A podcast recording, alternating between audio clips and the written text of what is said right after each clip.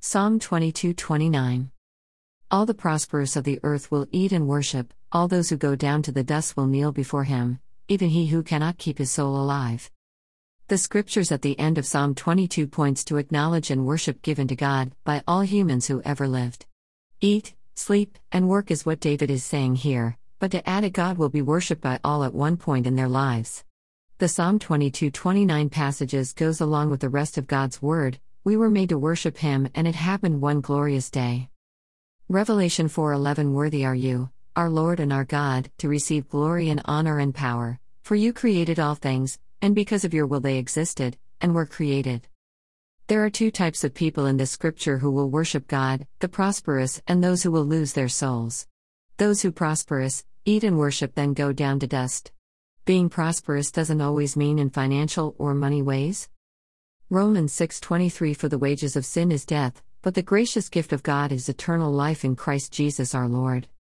We all go down to dust, no way to avoid it, all the ways we try to stay healthy by our diet, exercise, or spending a lot of money with doctors, will not keep a person from dying.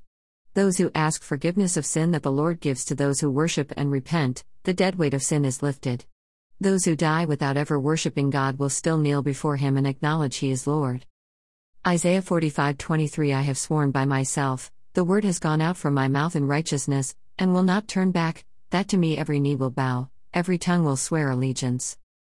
Romans 14:11 For it is written, As I live, says the Lord, to me every knee will bow, and every tongue will give praise to God. 12 So then each one of us will give an account of himself to God.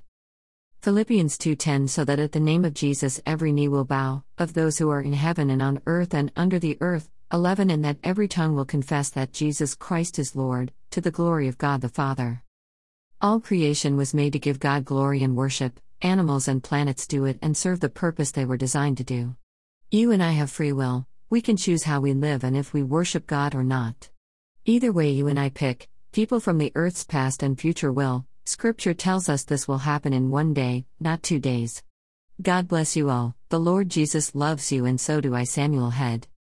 Revelation 1 7 8 Behold, he is coming with the clouds, and every eye will see him, even those who pierced him, and all the tribes of the earth will mourn over him. So it is to be. Amen. 8 I am the Alpha and the Omega, says the Lord God, who is and who was and who is to come, the Almighty. Chat on WhatsApp. Let's have Bible study about Psalm 22 29. Chat on WhatsApp.